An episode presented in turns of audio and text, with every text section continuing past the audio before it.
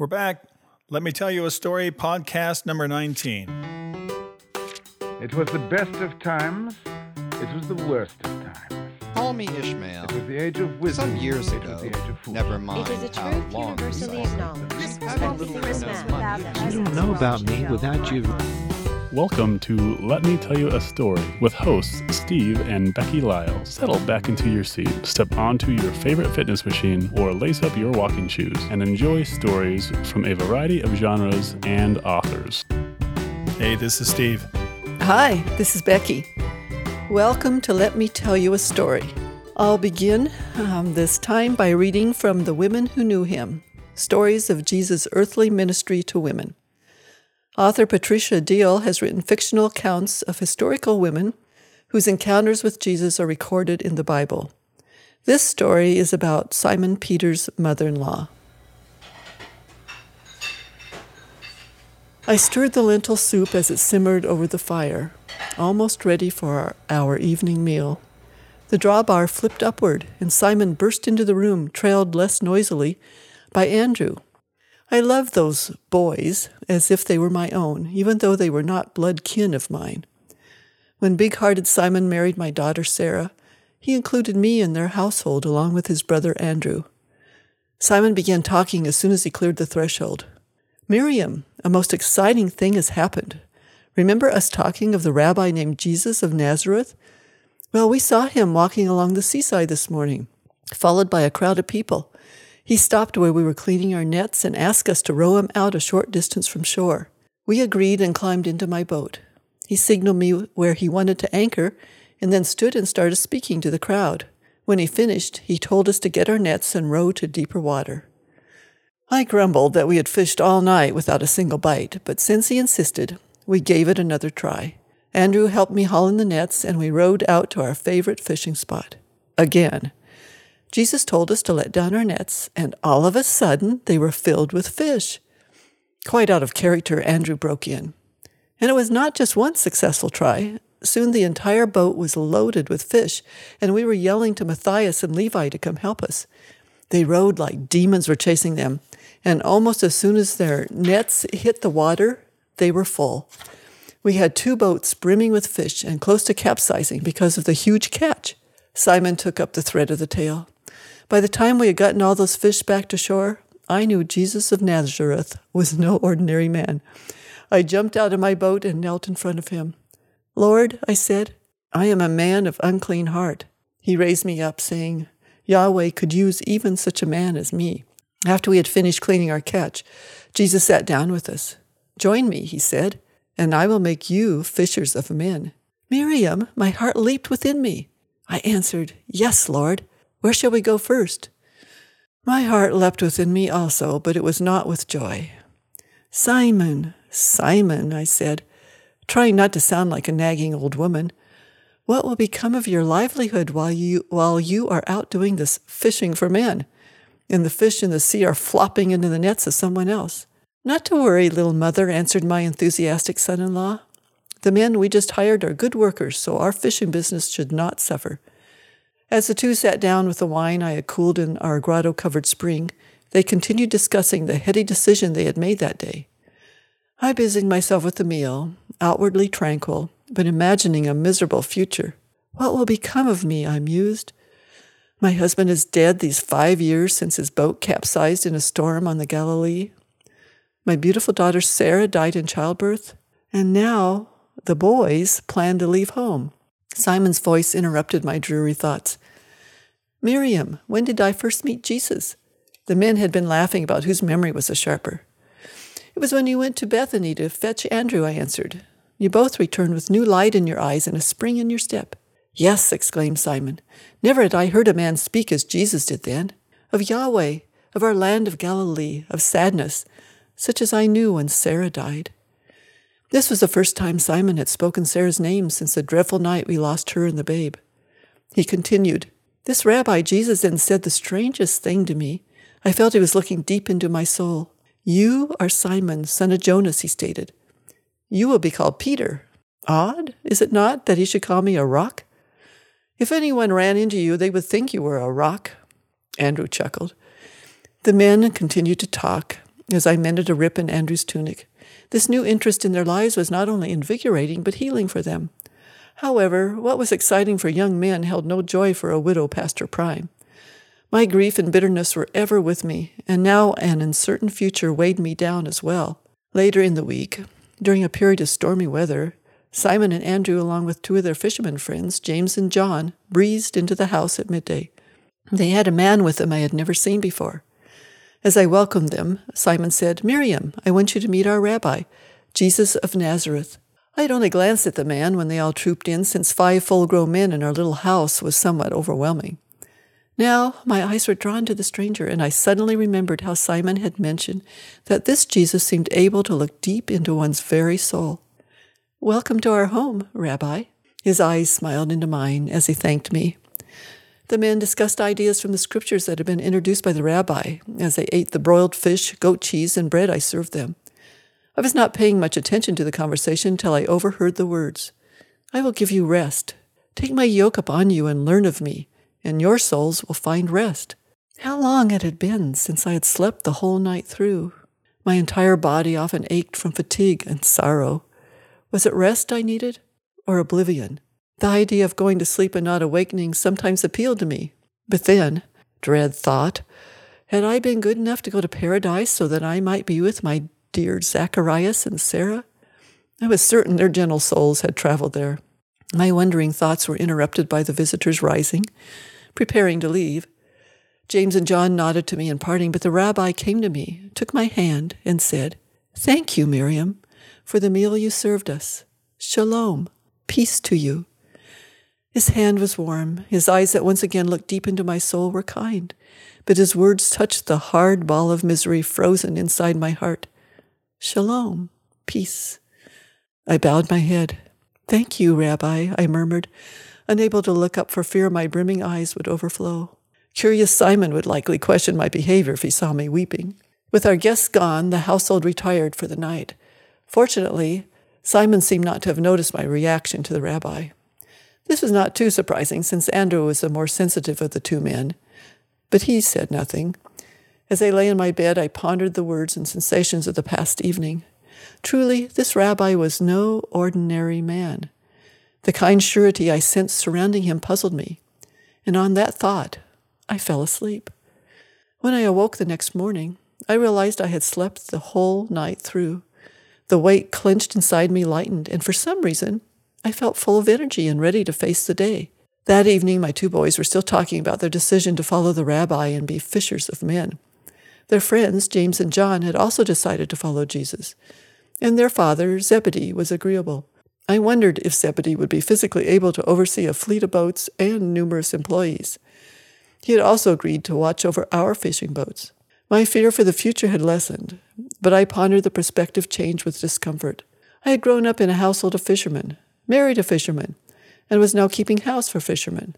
Fishing for men just did not have the sound of security that nets full of fish signified to me.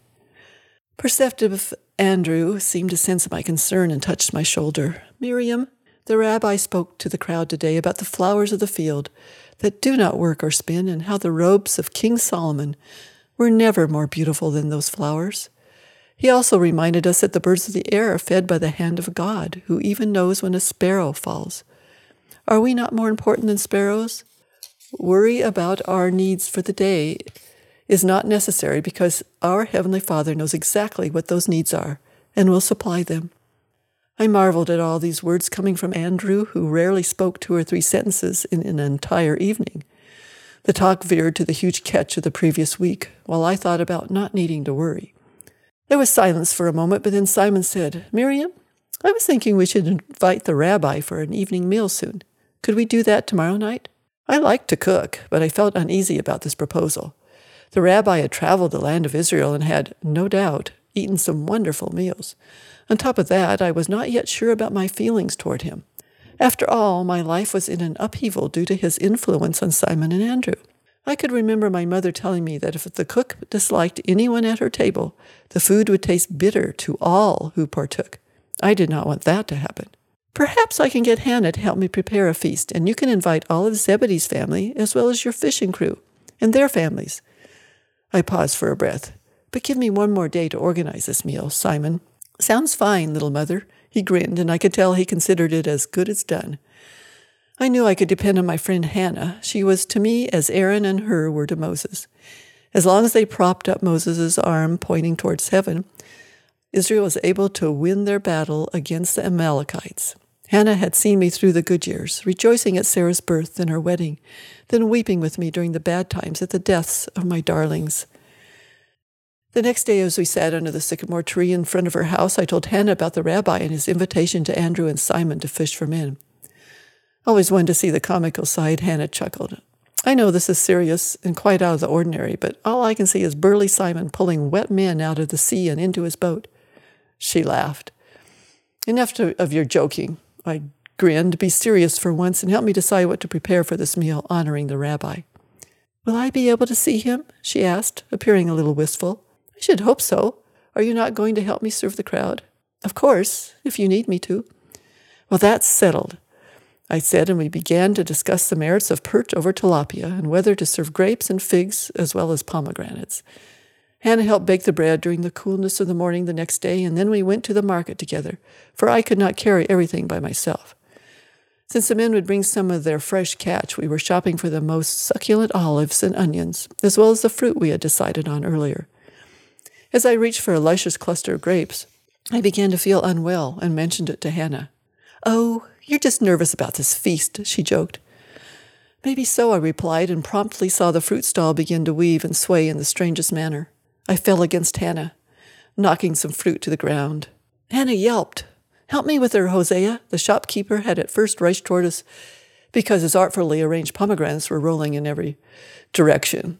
I could faintly hear him assure Hannah that the fine produce we had chosen would be brought to the house as she half walked, half dragged me home. Miriam, let me help me help you to your bed, she insisted. My goodness, woman, you are burning up. My teeth began to chatter and chills racked my body. Hannah gathered blankets to cover me. The minute I was mounded with the blankets, I felt like I was suffocating and threw them off. The last thing I remember saying was, Hannah, what shall we do about the meal tonight? I heard her answer, Not to worry, as she soothed my feverish forehead with a cool cloth.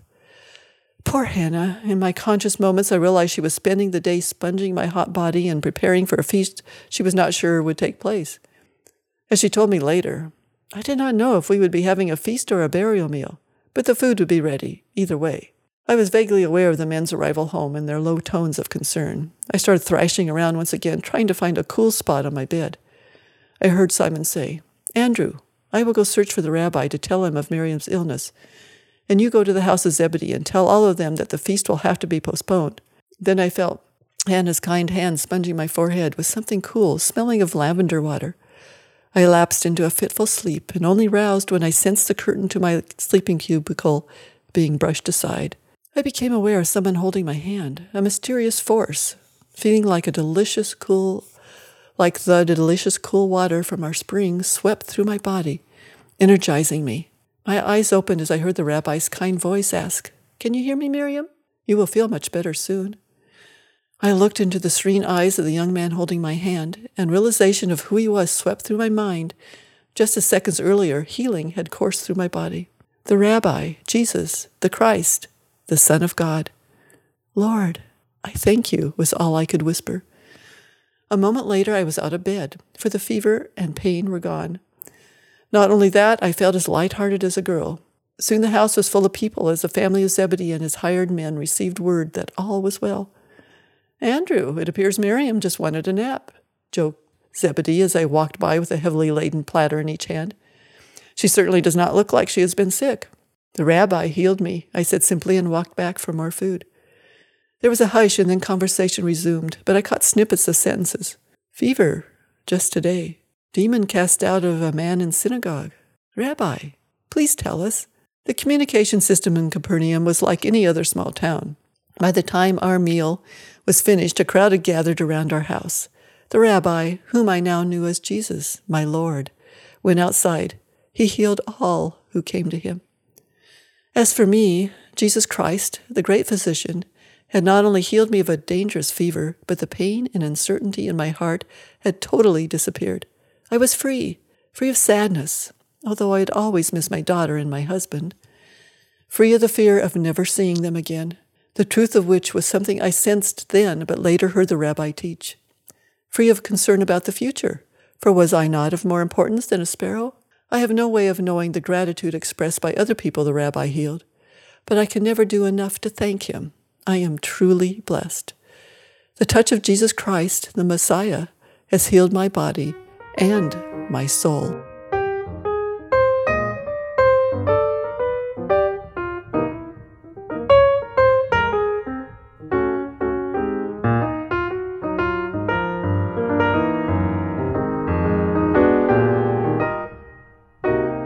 Adam Graham's zany sense of humor once again rises to the surface in this short story titled The Perfect Church. Sagebrush rolled by outside my window as I perched on the passenger seat of a five year old Prius. Strands of chestnut brown waves flew loose from the inviter's ponytail. Dana pushed back her black wireframe glasses up her nose and drove past a series of army tanks. I blinked. For location, deduct three points. Wow. And here I'd panned the movie theater's church's location, setting up shop in the industrial section of town near an old National Guard base, stole their Oscar for craziest venue. On the bright side, ease of traffic was worth three points, so it would balance out. Dana signaled a right turn. What are you thinking, Kevin? Nothing I'd care to share.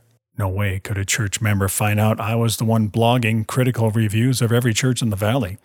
If I blew my cover, I'd lose my effectiveness at saving my visitors from bad churches. So, what was your last church like? I coughed. my what? Dana flashed me a smile that badly needed braces. That you attended regularly, I mean, of course. Um, before me flashed my aged pastor's frowning red face as he waved my brown root beer bottle at the church picnic. His mouth gaped as he chewed me out in front of the entire church for not avoiding even the appearance of evil. My hands trembled, and I glanced away from Dana, eyeing the overgrown wheat field cutting through the, the vast plains of sagebrush. That's rather perth- uh, personal. I'd rather not talk about it. Sorry, know how it goes. You'll feel at home here. We'll see. How fast her promises of a perfect church proved empty. So far, none of the churches I'd visited had even cleared 70 points, and the minimum threshold for a church good enough to end my quest was 80. Dana pulled in front of a yellow Quonset hut. With a semicircular arching roof of corrugated metal, the prefabricated building didn't look like a church, but it did look stable, so I'd only deduct two points for poor design. We climbed out of the Prius. I eyed the cracked parking lot, populated only with weeds and our car. You don't have a sign. Dana pushed her glasses up. We don't believe in marketing the church. We figure God will bring whoever he wants to come. Plus two for not marketing, minus two for a crazy theological position. I nodded and entered the church foyer with its creamy forest green walls and gray carpeting. About four dozen people milled about, half male, half female, and racially diverse. About a dozen children gathered in a circle. An Asian girl, about nine or so, appeared at a stack of trivia cards she clutched. What is the eighth book of the New Testament? A white boy about six years old raised his hand. The eighth book of the New Testament is Second Corinthians. Johnny, you have answered correctly. Wow, children who could speak English with perfect elocution were well behaved and knew the Bible. I scanned the congregation's wardrobes. Well dressed, conservative colors, with no absurd suits or revealing clothing. And thankfully, two thirds of the women wore pants. Well balanced congregational appearance, plus 10 points. Dana stepped across the threshold. The women all gasped and swelled toward her. I arched a brow. Dana? The popular type? She always seemed frustrated and sullen at work. Maybe she could be the real Dana here. Another two bonus points. A man with salt and pepper hair and a firm jaw ambled over to me, grabbed my hand, and shook it. His firm grip exerted the pressure a man should use. I'm Pastor Fillmore, John Fillmore. I beamed. Pastor Fillmore. The perfect form of address. Not a childish Pastor John, or a presumptuous Doctor or Reverend Fillmore, or a hokey Brother Fillmore, or a nutty Apostle John. A simple yet respectful Pastor Fillmore. I nodded. It's a pleasure to meet you. You work in the robotics lab with Dana? No thanks, I'll leave the engineering to her. I'm the assistant office manager. Well, Dana's told us so much about you. She has? Scrunched my eyebrows. To be honest, I don't know her that well. Dana rushed over, put her hand on my shoulder, and smiled at her pastor. Shouldn't you be getting ready for the service, Pastor Fillmore? It's practically code red. The pastor blinked. Of course. Excuse me. He dashed into the sanctuary. I peered cross eyed at Dana. Code red? Dana giggled. That means it's 10 minutes to service. Oh, word thing I don't understand. Minus one point. Another guy strolled up to me and drew me away. Hey, it's good to see you here. My name is Ralph Wade. Where do you live? Out on 36th Street? West or east? East. Ralph whistled. Cool that you're so wise and frugal with your income. Wow, somebody actually affirmed me for living in the cheap part of town. Usually, folks commented how that was a tough neighborhood with the clear implication that their newer subdivision was so much better. No snobbery here. Plus one point. Ralph peered into my eyes. What are your dreams? What would you like to do? Um, I, I, coughed, squirming. Uh, it might sound silly, but someday I'd like to own a neighborhood grocery store. Ralph smiled. Wow, your own grocery store. That's a great dream. Think of how you'll be able to use the store to help others. Someone finally understood me, and it was a miracle he even asked.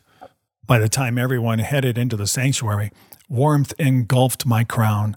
I beamed from ear to ear as four of us guys headed inside together. Amazing. They all cared about what I had to say, provided encouraging feedback, and didn't go off on some tangent. Plus three points. Plush forest green carpeting softened every surface of the sanctuary in six rows of matching padded pews spread on both sides of the center aisle. Forest green, my favorite color plus four points. A mural of Christ knocking at a door covered part of the left wall. The right wall displayed a mural of Christ praying in the garden. Churches should all have murals, plus three points. I craned my neck up. The ceiling featured an image of Christ on the cross. Perfect! Plus one point on the ceiling. Oh, this is beautiful! Dana winked at me from across the room and called, Glad you like it. I plopped in the third pew on the piano side. A choir assembled behind the piano. Wow, a real choir. Most churches had either a professional worship team or one person singing out of tune. A choir was a great touch, plus four points. The choir and the whole congregation sang, I will enter his gates. Fantastic, my favorite call to worship, and not a soul in the whole place was even a bit off key. I joined in as we sang four hymns and two choruses, a great combination. All the songs had been on my 100 best hymns and 50 best worship songs list a few weeks back, too. The pastor took the pulpit and bowed his head. Dear Lord, we come before you, not to be entertained, but to worship you in spirit, in soul, in body, with all our beings, and in all truth. In Jesus Christ's precious name we pray. Amen. The pastor looked up. I'd like to speak to you from the Bible. We are continuing our study of the book of 1 Corinthians. For our visitors, we make it a practice to teach the Bible didactically to avoid the temptation to pluck scriptures out of context to support a pre selected theme. Didactic preaching. Give the man four bonus points. I nodded as he preached, a broad smile pinching my cheeks. The sermon focused entirely on the point of the scripture he didn't skip a single verse or go off on rabbit trails. Keeping in his proper place behind his pulpit, Pastor Fillmore raised a hand. Remember, you must run the race lawfully. Back in the 1999 NLCS, Robin Ventura hit an, ex, uh, an extra inning grand slam. However, it was changed to a single when he failed to touch second base when going around the bases. We must touch all the bases to win the prize. Wow, a baseball analogy. No football analogies like so many other churches. I peeked at the children all sitting quietly, looking ahead, nodding with appropriate reverence. Even the baby next to me cooed softly in his mother's arms. Three points for the well behaved kids. After the concluding prayer, the pastor smiled and spread his hands. Will the ushers now please serve communion? A middle aged woman in a brown pantsuit handed me a communion glass filled with grape juice and a small piece of bread. I held on to my piece. While three men served communion to the rest of the congregation, an odor percolated until the sanctuary smelled like my dad's auto repair shop. Was there an oil leak in the church? Did they even have oil heat in Idaho? Minus three points for the uncertainty. Everyone but me and Dana tossed the wafers into their mouth like they were popping in a breath mint, and tossed back the communion wine like they would a shot glass. This was weird and disrespectful. Minus six points. The pastor bowed his head yet again. Let us pray. I glanced around. Everyone had their heads bowed and their eyes closed, even the children. Well, at least the congregation was respectful about prayer. Plus two points. Following one last amen, we all made our way out into the foyer. The pastor jogged over to me and shook my hand. It was a pleasure to have you, Kevin. Join us for some nutritional light lunch in the fellowship hall.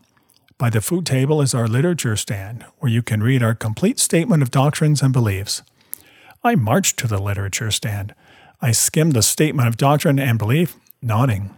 Doctrine's all correct, plus five points. I held up I held the statement up. Pastor Fillmore, you only have one copy. Pastor Fillmore shrugged. We only need one copy. Huh? Dana dashed to my side and flashed her buck teeth at us. You're funny, Pastor Fillmore. I'll run off some more copies. I meandered to the food table. Beside the tray of celery sticks, broccoli, and carrots lay a bowl of strawberries and a tub of fat free whipped cream. Two white ceramic plates sat out also, each already holding a whole wheat turkey wrap. Beside them lay only two diet flavored waters, only two ceramic bowls, and only two sets of real silverware. Whistling, I glanced up to the pastor. This is the healthiest food I've ever seen in church. Pastor Fillmore nodded. We want to ensure no Christian is ever tempted to violate a diet, for we are our brother's keeper. I grabbed a turkey wrap, three celery sticks, a spoonful of fat free ranch, a heap of strawberries, a teaspoon of whipped cream, and a diet flavored water. I missed the jelly donuts, but couldn't mark them down for doing what I'd urged churches to do on my blog. Plus three points, but I didn't have to like it. I settled in a cushioned black folding chair and mentally tallied the points. Beginning at a 100, with all my deductions and additions, the church had a 139 points. I had to be missing something. Wait, they forgot a key part of the service. I chomped on the strawberries. Pastor Fillmore, you didn't do the offering. Fillmore sent me a winning smile.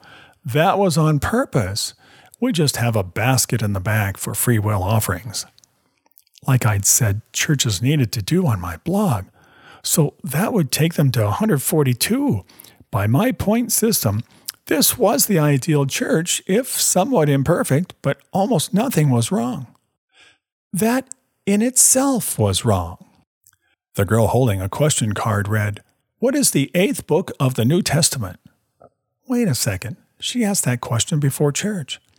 The same boy responded, The eighth book of the New Testament is Second Corinthians. Johnny, you have answered correctly. I marched to the girl and peered over her shoulder. She shuffled the blank card to the back and stared at another blank card. How many of each animal were taken on the ark? A four year old blonde responded. Noah was told to take seven pairs of the clean animals and two pairs of the unclean animals. The reader nodded. You've done very well. Now, a bonus question about the number of goats in a sin offering. The four year old blonde smiled wide. I'd like to answer questions about the number of goats in a sin offering. I backed away and bumped into a steel wall.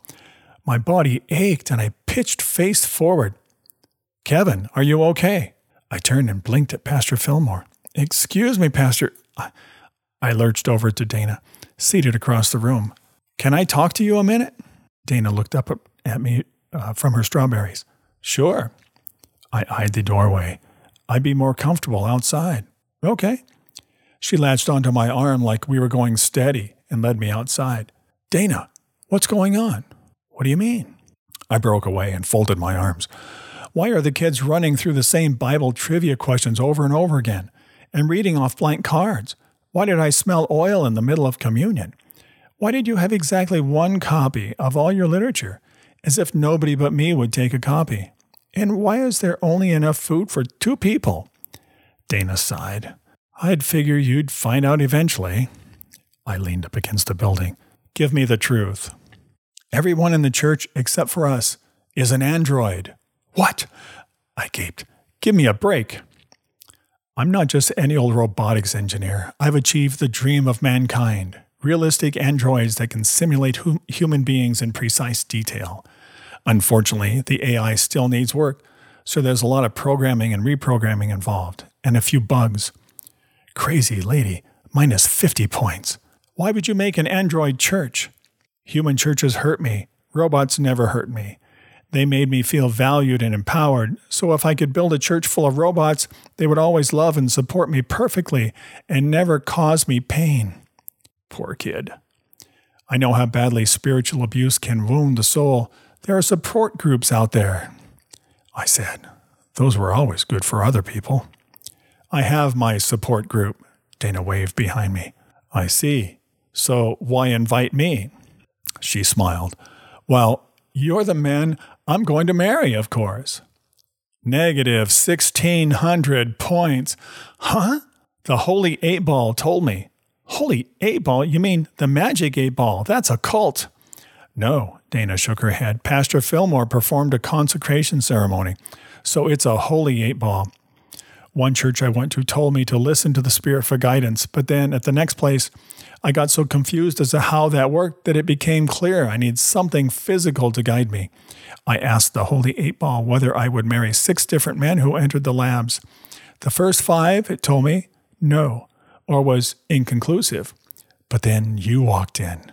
I shook it, and God spoke through the eight ball that you would be my husband.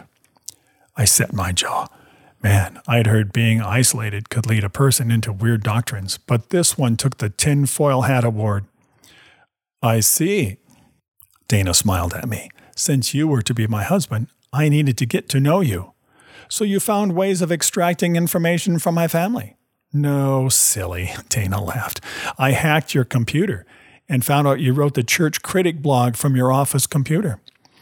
That right there told me all of your preferences and pet peeves. So I spent the past three months reading your blog and reprogramming and remodeling the church to fit your needs as well as mine.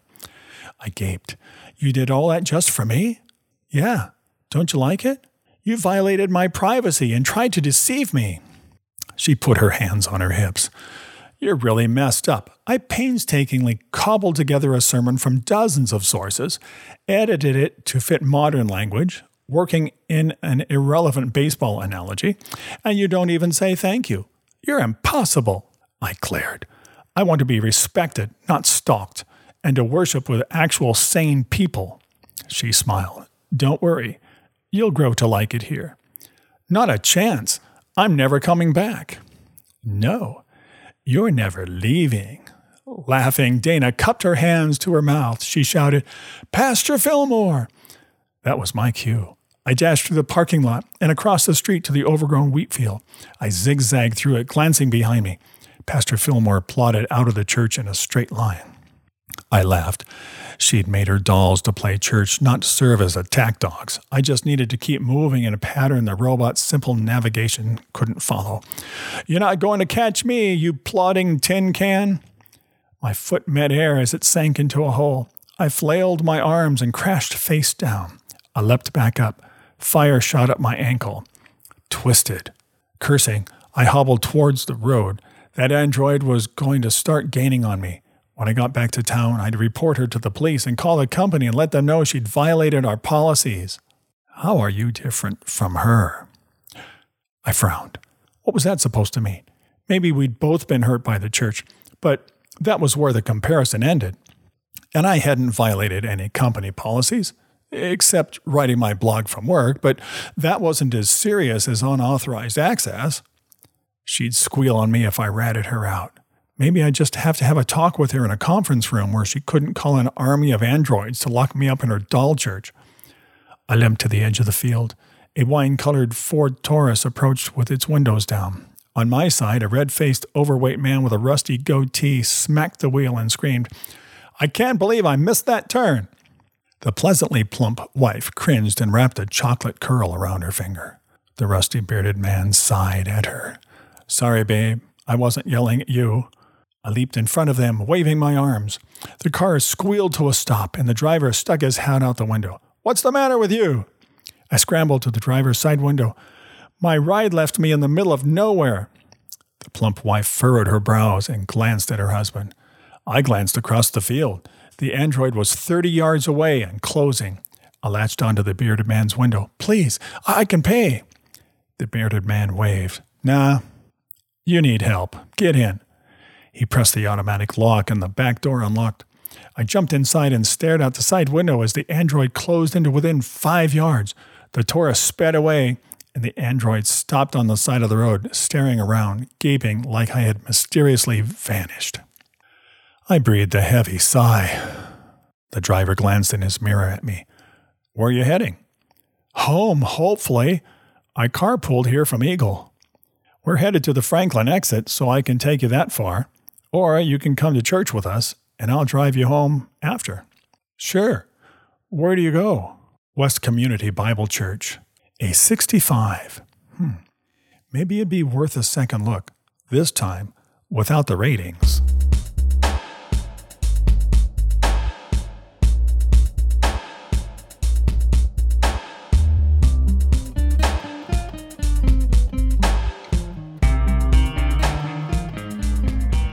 Here's a fun poem called Toto by Pam McCleary.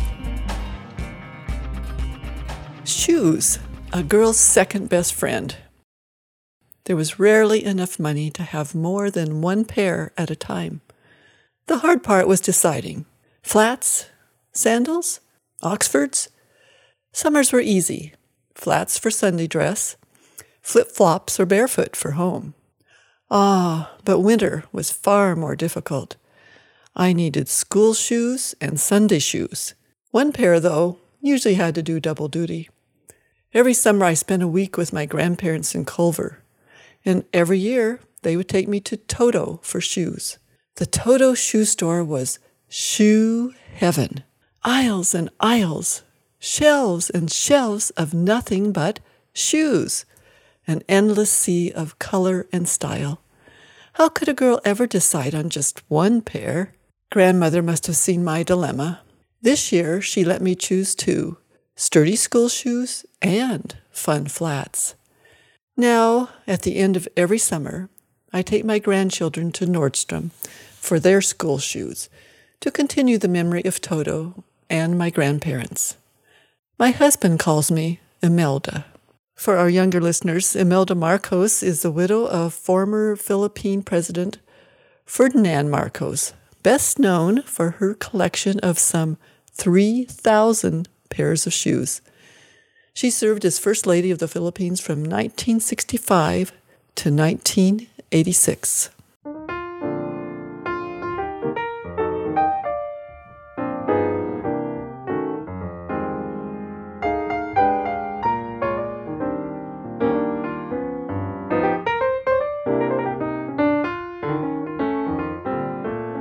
If we had 3,000 pairs of shoes around here, we'd have to build a palace to house them. Quotes. There are a few quotes here. I'm going to just totally destroy this guy's poor name. Francois de la Rochefoucauld. I'm sure uh, he said his name better than I did. He also said, Good advice is something a man gives when he is too old to set a bad example. Ambrose Bierce said, Brain, an apparatus with which we think we think. Do not waste a minute, not a second, in trying to demonstrate to others the merits of your performance. If your work does not vindicate itself, you cannot vindicate it. That's Thomas Wentworth Higginson. Her name, Wentworth. And Thomas Mann said, A writer is a person for whom writing is more difficult than it is for other people. We'll end by a couple of, with a couple of poems by Eugene Shea. This one is called The Best Things Are Free. If the best things in life are free, and I've been told that they are such, why are the next best things in life the kind that cost so much? And Rise and Shine is the last one. So cold and gray the dawn outside, but snug and warm in bed you hide. Rise and shine, you shiftless creature. It's off to school that you must go. You can't be tardy, this you know, especially when you're the teacher. That's going to do it for us. Thanks for listening. Catch you next time. Bye. Thanks for listening. You can find more of Becky Lyles under the pen name Rebecca Carey Lyles. Her most recent novels, Winds of Wyoming and Winds of Freedom, have both won awards and made the Amazon best-selling list. Steve, well, he just really needs to get his stuff published. If you have comments or suggestions, send them to story at beckylyles.com. Tune in next week for more tall tales and fun fables at Let Me Tell You a Story.